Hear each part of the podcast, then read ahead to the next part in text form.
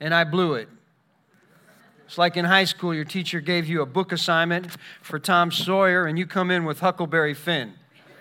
And uh, so instead of having prepared a sermon on John, I prepared a sermon from James. And so please forgive me, Pastor. You are gracious. Um, although when I looked at the chapter uh, in John, I said, I could preach this. Uh, which reminded me of the story of the preacher who came and told his congregation, I had prepared a sermon, but the Holy Spirit told me to preach this this morning. And then as the people went out, they were saying, Man, I wish he had preached what he had prepared. Uh, so that's a cautionary tale. Um, and so if you have your Bibles with you, uh, or you, I think it might be on the screen, we are going uh, to look at the book of James, chapter 2, the second chapter of James. And we're going to begin reading at verse 14. In my church home in Chattanooga, our pastor makes us stand up for the reading of the word. So, would you join me as we read the text this morning? Hear the word of the Lord. What good is it, my brothers? If someone says he has faith but does not have works, can that faith save him? If a brother or sister is poorly clothed and lacking in daily food, and one of you says to them, Go in peace, be warmed and filled, without giving them the things needed for the body, what good is that? So also faith by itself if it does not have works, is dead. But someone will say, You have faith, and I have works. Show me your faith apart from your works, and I will show you my faith by my works. You believe that God is one? You do well. Even the demons believe and shudder. Do you want to be shown, you foolish person, that faith apart from works is useless? Was not Abraham our father justified by works when he offered up his son Isaac on the altar? You see that faith was active along with his works, and faith was completed by his works. And the scripture was fulfilled that says, Abraham believed God, and it was counted to him as righteousness, and he was called a friend of God.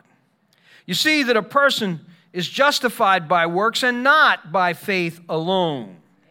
And in the same way, was not also Rahab the prostitute justified by works when she received the messengers and sent them out by another way? For as the body apart from the spirit is dead, so also faith apart from works is dead. The word of the Lord. Thanks be to God. You may be seated. Amen. Let's pray. Holy Father, we're asking for an anointing from the Holy Spirit, that you, Lord, would speak from your word to our hearts today, that you, Holy Father, would get all the glory through the name and the work of the Lord Jesus Christ. We ask, Lord, for any unsaved who are here that they might come to know Jesus and be saved. We have already prayed and asked you to forgive us our sins, and we have many. And we ask again, Lord, please cleanse our hearts.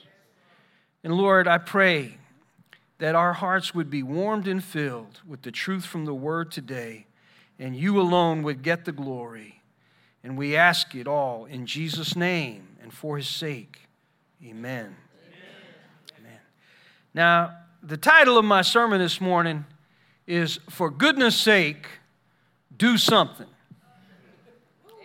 Amen. Good.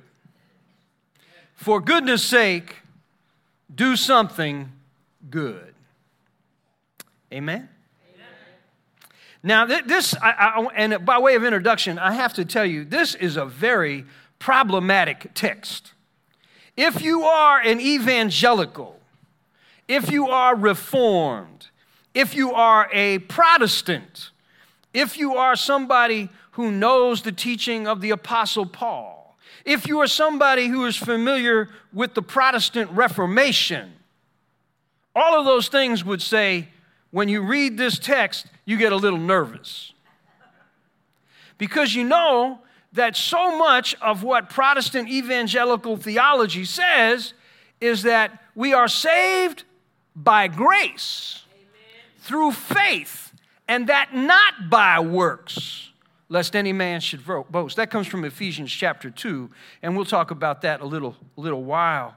But the whole struggle back in the 1500s, 1517, when Martin Luther nailed his theses to the door, church door at Wittenberg, uh, and began the Protestant Reformation, was this idea that the Roman church had begun to tell the people that you must do many different things if you wanted the hope of heaven. And if you did not do those many different things, you would not go to heaven. You had, in essence, to earn your way to heaven. And this was a problem the Apostle Paul talked about in Romans chapter 4. When he talks about what happened with Abraham, he said, you know, in, in the days of Abraham, Abraham was given the covenant of circumcision, Amen. where you cut off a piece of skin from every baby boy. And if you didn't cut that piece of skin off, you really were not part of the people of God. And the children of Israel began to say, that's how you get into God's family. You obey God, you get circumcised, and you obey the commandments, and you go up to the tabernacle or the temple with your sacrifices and you make sacrifice. And if you don't do those things, you don't know God. Well, here comes Jesus. And he calls on people to believe on him. And instead of emphasizing circumcision or emphasizing the obedience of the law, he says that if you believe in me and follow me, you will be saved. In fact, John says uh, in chapter 20 of his gospel, but these are written that you might believe that Jesus is the Christ, the Son of the living God, and that by believing you might have life through his name. And so what happened was the people during the Middle Ages, they were tricked, as it were. They were deceived, and they began to think, I've got to go to church, and I've got to give confession, and, and I've got to do penance, and I've got to show God I'm really sorry. And, and some people did kind of extreme things to show that they were sorry for their sins. Amen. Sometimes they would wear hair shirts under their clothes, you know. If, I don't know how many of you wear wool underwear.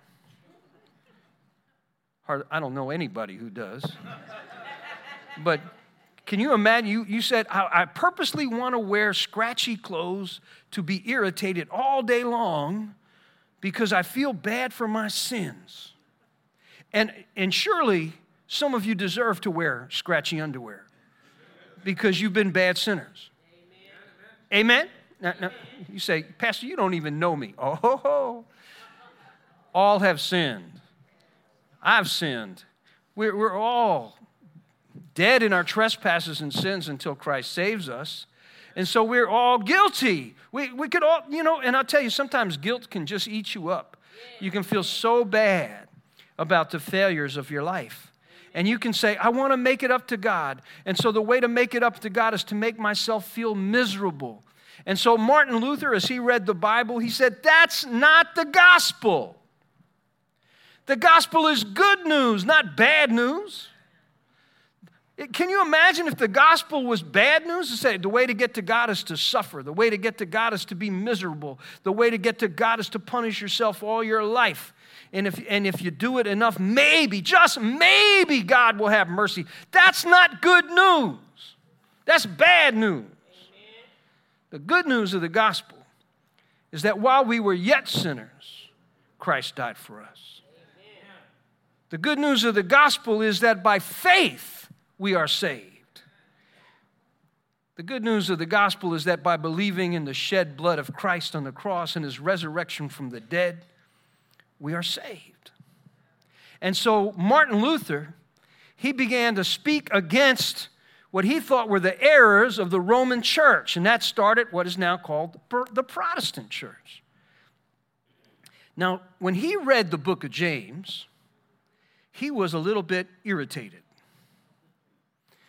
Martin Luther did not really like this book. And he really struggled. Should this book even be in the Bible? Because when I read the book of Romans and I read the book of James, it, at first glance, it seems like they're contradicting each other. The book of Romans is saying we're saved by faith. And the book of James is saying, no, no, you got to have works. But please understand this. They are talking about two different problems. They are not fighting each other, they're fighting two different enemies. Paul is fighting the enemy of the idea that we are saved by the works of the law. James is fighting the idea that faith can happen without a change of life, that faith is just something you know or believe, but it doesn't work out in how you live. Two different issues they're fighting. They're not in contradiction, they're in perfect harmony. So I just want to say that up front, all right? Everybody with me there? Okay. It's still, it's still tough now, he gives us four examples to show us uh, what real faith is and what false faith is. And those four examples are first of all, the poor. You notice there in chapter 2, he says, If a brother or sister is poorly clothed and lacking in daily food, and one of you says to them, Go in peace, be warmed and filled, without giving them the things needed for the body, what good is that? So, faith by itself, if it does not have works, is dead. In other words, this example is words aren't enough. Words aren't enough. And you know, in America, we have a lot of churches, and we have a lot of people who say they're Christians. You know the, the old gospel song, everybody talking about heaven ain't going there? That's true. A lot of people in America will tell you, Oh, do, do you know? Yeah, I believe in Jesus. Yeah, I asked him into my heart. And then living like the devil. They're going around raising hell, and they don't think they're going there. And I just want to say to you this morning that's a big mistake. It's not, it's not easy faith. It's not just words that save people. It's real faith. It's, it's coming to God knowing you're a sinner, knowing you need salvation, knowing you need to be washed in the blood of Christ, being broken by your failure, and coming to the cross of Christ and saying, Lord, you're my only hope. And you throw yourself on Him to be saved. You don't just say magic words, Lord Jesus, come into my heart. I believe you died for me, amen. We're not saved by magic words. We're saved by the grace of God changing our hearts. So the question is Has God done that for you? Uh, in the passage I was supposed to preach, but I'm not preaching this morning, John 13, Jesus said, If I don't wash you, you don't have anything to do with me. And so you need a washing from the Lord Jesus Christ to be part of, of, of his family, to be a Christian.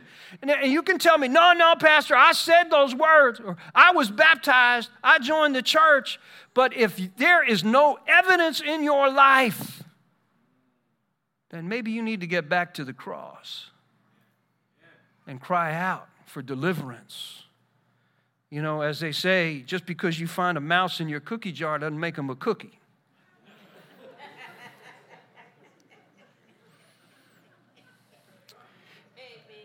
And, James gives a very specific example of good works, even as he shows you the distinction between words and works. He's talking about the poor.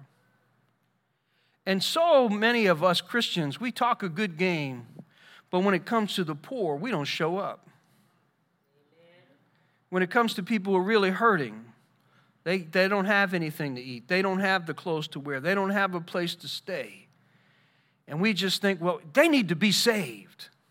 Yeah, they need to be saved, but they need a meal too. They need some clothes too. They need a job too.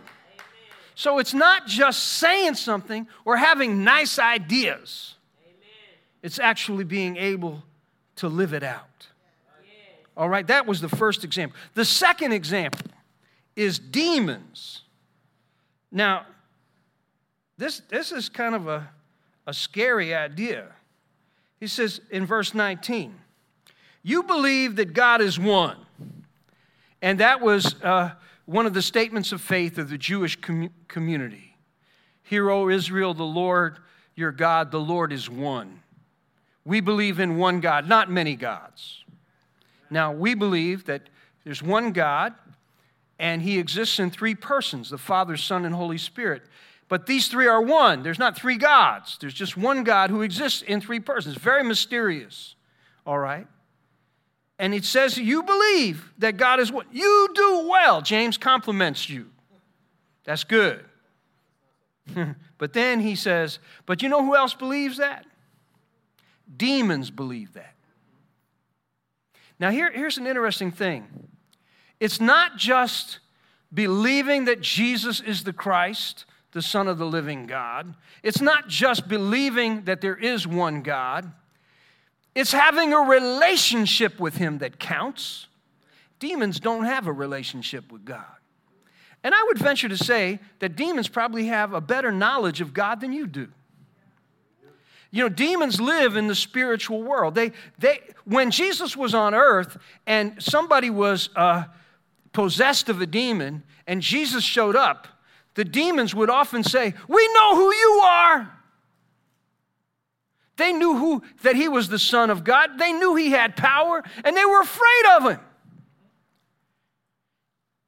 Now, I would say they appreciate him probably more than a lot of you do more than I do. They, they knew exactly what, that he could cast them into hell.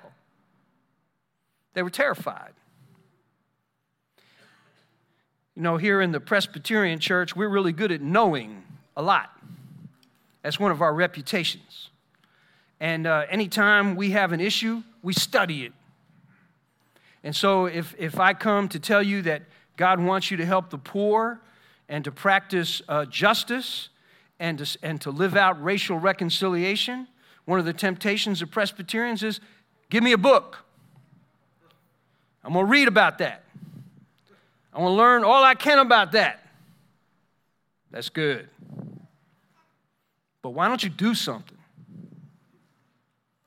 You know, it, it, your knowledge doesn't help you unless you put it to work. You can read all you want, you can study all you want, but it's a very Presbyterian temptation that any issue that comes up, we study it some more. I, I was listening to one preacher last week. He said, I went to a prayer meeting, and he said, We talked about prayer for 55 minutes. then somebody said, We only got five minutes left. So then they prayed for those five minutes. That is a very Presbyterian approach to prayer.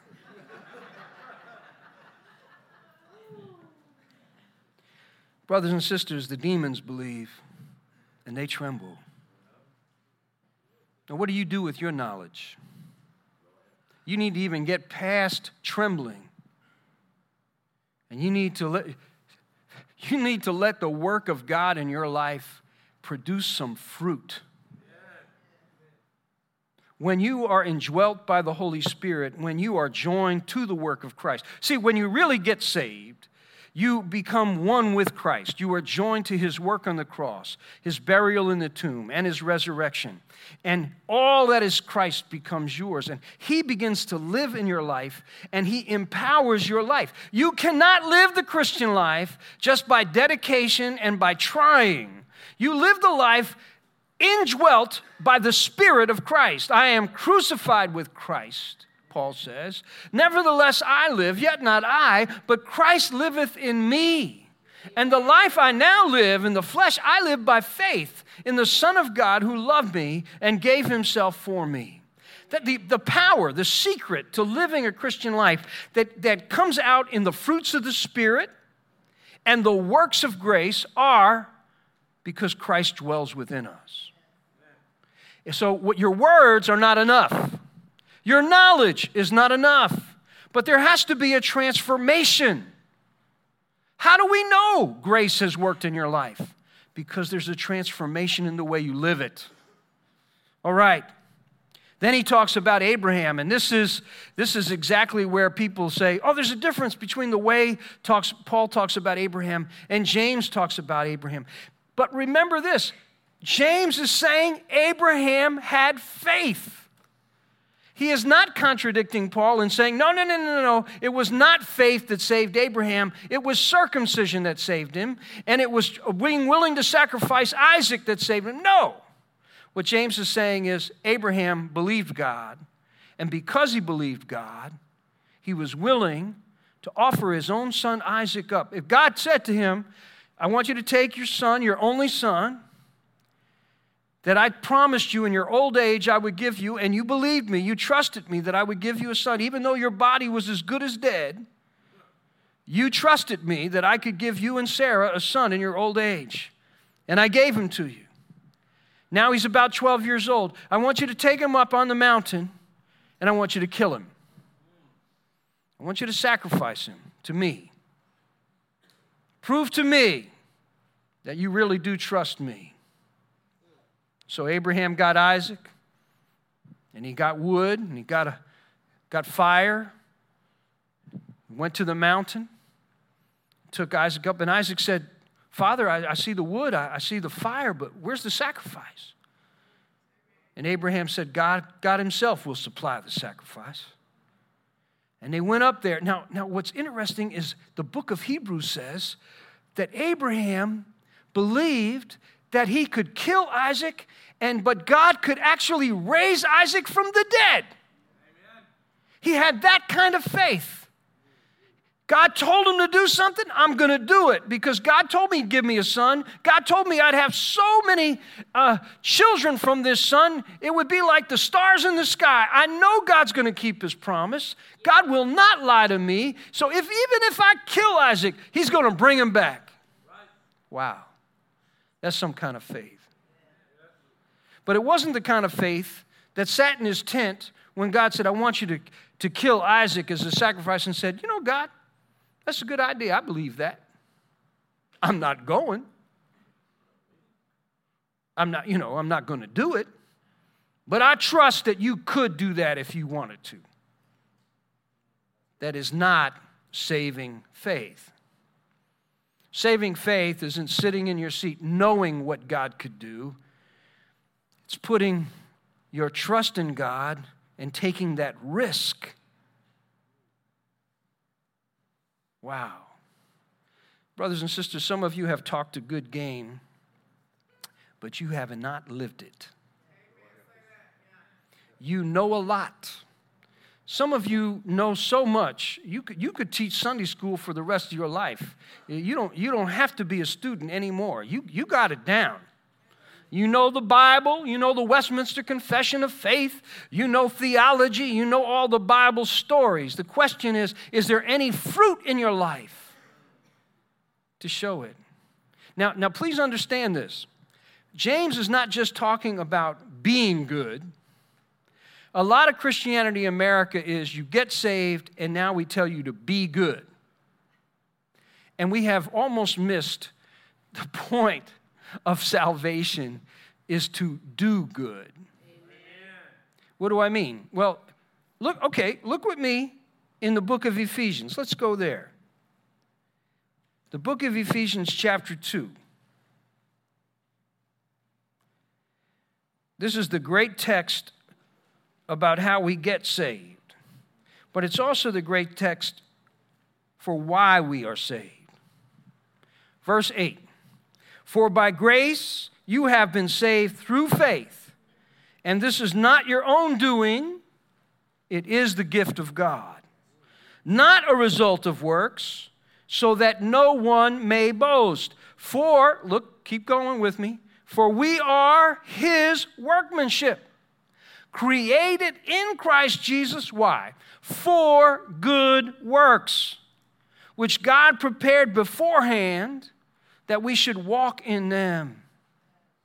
Do you get it? It is God's grace, His sovereign grace, that comes on you, opens your eyes to believe in Jesus. You see your sin. You see, man, I messed up. I'm going to go to hell if I keep living this way. You come to Jesus and you say, Lord, save me. His blood washes you clean, makes you whole again. The Holy Spirit is making all of this happen. And then, not only do you start to be good, and that's right, full stop. That's where a lot of Christians just stop. I got saved by grace. I'm forgiven of my sins. And now I try not to. And that, that's, their, that's their whole life, is not to. I, I, I, I don't lie. I don't cheat. I don't steal. I, don't lust after th- people. And I, I don't covet. And, you know, and I'm trying not to all the time. And, and, but that's, you're not a full Christian yet in the way you live. You have been created for good works, which God's already prepared for you to do. So good works? What is that? What's what Jesus talked about when he told the Pharisees? He said, Look, you know, you tithe everything. You tithe mint, dill, rue, and cumin, you know, all the little spices. But you neglect the weightier matters of the law, like justice and mercy. The weightier matters if, if you're going to focus on the law, let's focus on the heavy parts of it. The heavy parts are justice and mercy. You, do you, are you a champion of justice? You standing up for people who are trodden down, beat down, oppressed? Are you a champion of mercy? Are you somebody who actually loves mercy and lives it out? Do you, act, do you actually share your life with, and your bread with the hungry? Because that's the kind of religion God wants.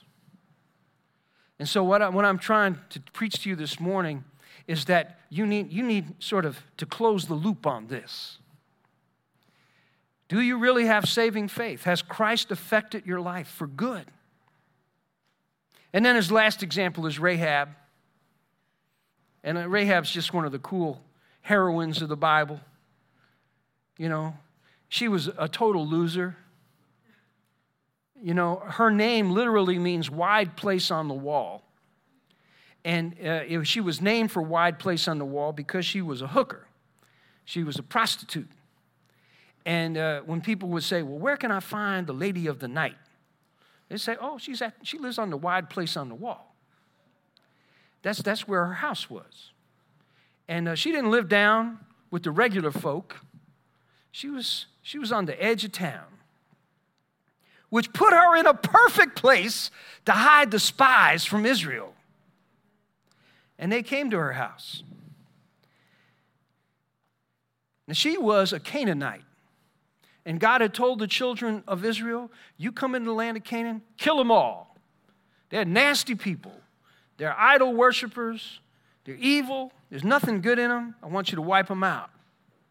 So here she was, a Canaanite and a bad Canaanite.